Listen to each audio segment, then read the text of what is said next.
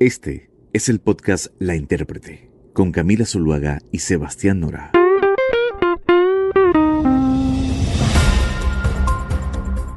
En el 2016, las FARC-EP eran la guerrilla más antigua del mundo, fundada en 1964.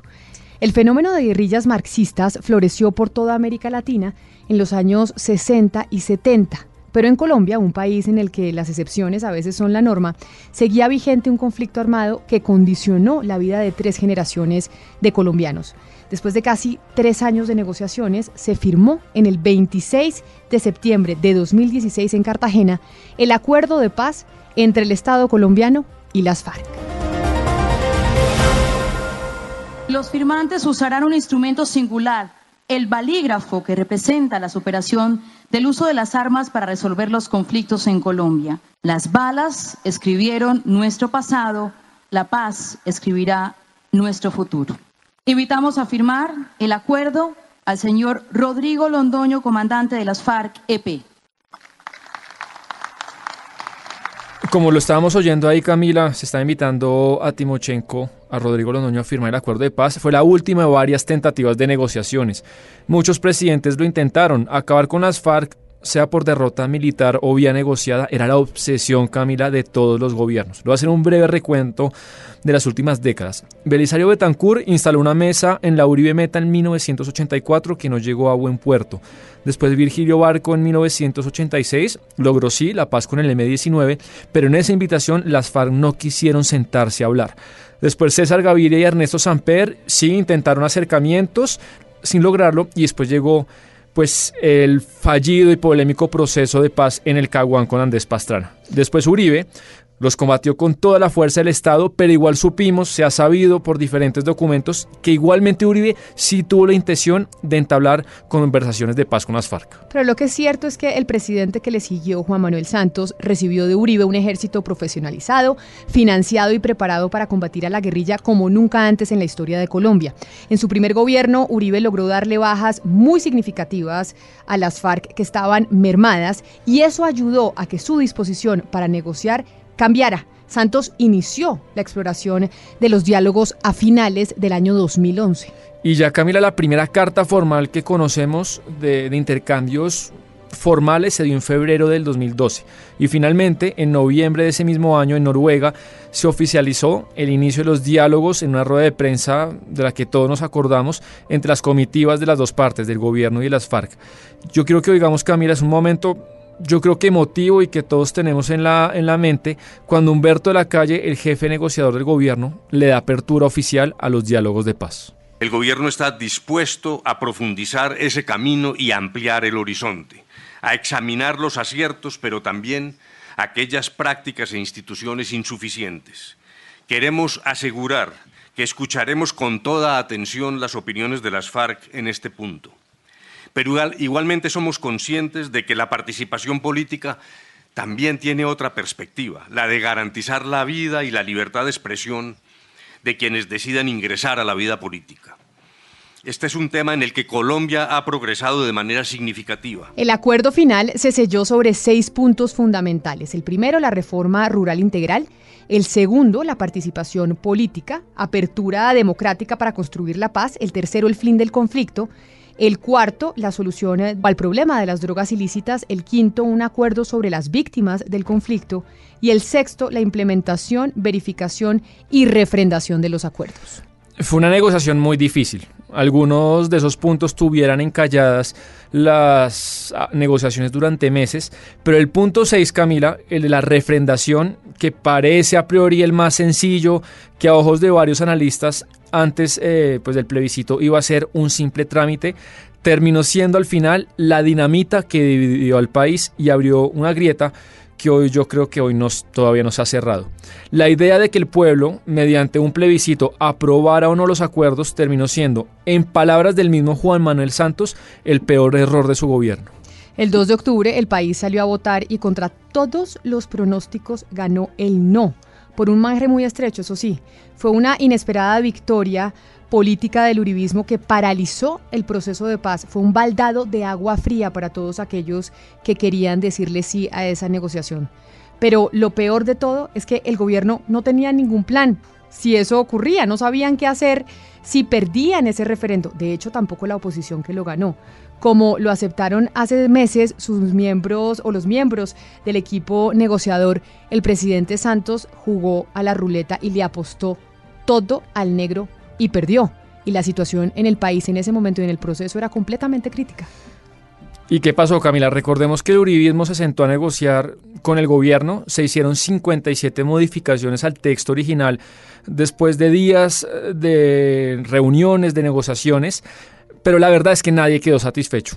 Y la parte del país que ganó las elecciones siente todavía lo repiten a diario, que no se respetó el resultado de las elecciones y esa es una herida que, como lo dijimos al principio, pues nos marca la vida política todos los días, Camila. Pues eso piensa el uribismo, lo que usted dice, eso piensa el uribismo cinco años después de la firma del acuerdo. Sobre cómo ve el proceso de paz cinco años después de la firma, le consultamos a la senadora María del Rosario Guerra una de las cartas del Centro Democrático más cercanas al expresidente Álvaro Uribe. El 2 de octubre se cumplen cinco años de la mayor traición a los colombianos y del mayor irrespeto a la democracia. Se desconoció la voluntad popular en el plebiscito que le dijo no al acuerdo. Hoy el gobierno del presidente Iván Duque ha hecho ingentes esfuerzos para cumplirle a esa base guerrillera que se desmovilizó. Pero lamentablemente lo que hemos visto es incumplimiento de los cabecillas de la FARC, impunidad sillas para ellos en el Congreso, cero reparación a las víctimas, nada que entregan a los niños reclutados ni el total de los bienes. Por ello, un acuerdo que se viola el querer popular no podía tener buenos resultados. Y quizá con un tono más optimista, aunque también con críticas, eh, está la voz, Camila, de la representante de la Alianza Verde, Juaneta Gobertus, que sabemos, Camila, ella estuvo en los diálogos en La Habana, conoce muy bien el proceso y ha sido, yo creo, una de las defensoras más notables del proceso de paz. La consultamos y así ve la representante Gobertus el proceso de paz cinco años después. La firma del acuerdo de paz tuvo un impacto muy positivo para el país. Se logró la desmovilización de más de 13.000 excombatientes. El 93% de ellos está cumpliendo de manera efectiva con su proceso de reincorporación. Según Naciones Unidas, dejaron cerca de 9.000 armas en un tiempo récord de seis meses y bajo la vigilancia de este órgano internacional. De esos excombatientes, casi 10.000 están siendo procesados por la JEP y ya han sido imputados como máximos responsables de la política de secuestro, como crimen de guerra y de lesa humanidad. Gracias a ese proceso tuvimos en 2017 la tasa más baja de homicidios de los últimos 30 años y durante el proceso se redujeron los secuestros, los ataques contra la infraestructura, los asesinatos contra miembros de la fuerza pública. Desafortunadamente, la falta de voluntad política del gobierno Duque para implementar el acuerdo de paz y la ausencia de una política de seguridad territorial nos tienen de cara a un posible tercer pico de violencia en el país. Para 2020, un incremento del 30% en los homicidios de líderes sociales, del 175% en las masacres, del 144% en las muertes de minas y de un 23% en los desplazamientos. La realidad es que este gobierno no ha destinado los recursos necesarios para la implementación. Al año este gobierno está destinando el 2.1% de los recursos que tendrían que invertirse en los municipios PEDET para poder transformarlos eh, en un periodo de 15 años. También hablamos con la bancada en el Senado del Partido Comunes, que es el partido político heredero de la guerrilla de las FARC. Así ve Carlos Lozada, quien es senador de ese partido y quien fue miembro de esa guerrilla durante 30 años.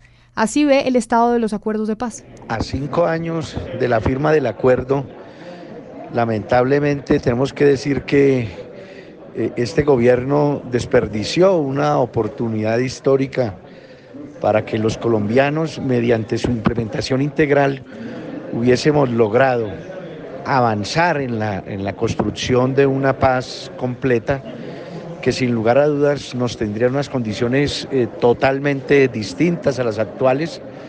La implementación integral hubiera logrado en buena parte eh, paliar la crisis económica y social porque hubiese traído eh, desarrollo al campo colombiano con la implementación de algunos de los temas neurálgicos del, de la reforma rural integral se pierde también la posibilidad de haber avanzado en la reforma política algo que de cara a este proceso electoral que se viene seguramente eh, tendríamos una, situación distinta donde por fin comience a, depurarse las, las costumbres eh, políticas colombianas y, de alguna manera desmontar ese régimen eh, antidemocrático y corrupto que hoy se expresa en el, ámbito electoral.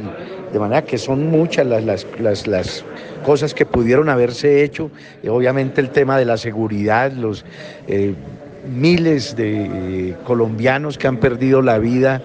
Eh, más de 1.500 líderes sociales, 289 firmantes de la paz, líderes ambientales. Bueno, ahí están varias de las voces, Camila, del Congreso y cinco años después hay temas muy alentadores pero también resultados decepcionantes por, por, los dos lados. Hay rubros del acuerdo, por ejemplo, el tema rural, eh, la sustitución de tierras y el catastro multipropósito, que son venas arteriales eh, de este tema, han sido, eh, tienen resultados muy pobres. Por ejemplo, también han sido asesinados muchos excombatientes y muchos otros volvieron a las armas. También el aumento extraordinario de los cultivos de coca después de la firma del acuerdo ha sido, yo creo, quizá los tres lunares más grandes del, del proceso hasta ahora. Por otro lado, sí se observó una disminución notable en los primeros años en el número de homicidios, secuestros y masacres. De hecho, las elecciones del 2018 fueron las más pacíficas en la historia del país y eso no es un dato menor. Y entre lo bueno y lo malo, Camila, sigue sin haber consenso sobre la explicación de los puntos en los que ha habido resultados pobres o resultados extraordinarios. El uribismo, usted sabe bien, dice que todos los fallos tienen que ver con la arquitectura misma del acuerdo, que la arquitectura del acuerdo está mal diseñada, mientras que los del sí o, los herederos del gobierno de Juan Manuel Santos dicen que lo que ha ocurrido es que el actual gobierno no ha tenido la real voluntad política ni la capacidad para darle alas al acuerdo de paz. Sobre el estado de las cosas del acuerdo, quisimos consultar a Daniel Cano, que es del Instituto Kroc de la Universidad de Notre Dame, uno de los centros de investigación más serios que ha hecho seguimiento a diferentes procesos de paz en el mundo y ha hecho pues un seguimiento de investigación sobre el acuerdo de paz en Colombia. A cinco años de la firma del acuerdo de paz entre el Estado colombiano y la antigua guerrilla de las FARC, el monitoreo que realiza el Instituto Kroc a los 578 compromisos contenidos en los seis puntos del acuerdo permite identificar una serie de hitos en cada uno de ellos. En el punto 1, por ejemplo, sobre la reforma rural, se destaca la creación de los 16 programas de desarrollo con enfoque territorial PEDET, en los cuales participaron más de 200.000 personas a nivel nacional, identificando 30.000 iniciativas que deben ser implementadas en los próximos 15 años para avanzar en el desarrollo de las 170 municipios más afectados por el conflicto en el país.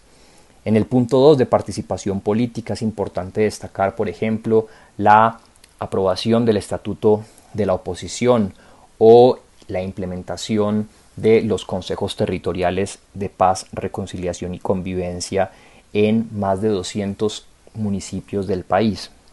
Por otro lado, en el punto 3, sobre el fin del conflicto, se destaca el proceso eh, exitoso de cese al fuego y dejación de armas de más de 13.000 combatientes de las FARC, los cuales en su mayoría, según reportan las cifras de la Agencia para la Reincorporación y la Normalización, se mantienen en la legalidad. En el punto 4, para la terminación del problema de las drogas, es muy importante destacar los avances en el Programa Nacional Integral de Sustitución de Cultivos Ilícitos, el PENIS, al cual se han vinculado más de 90.000 familias.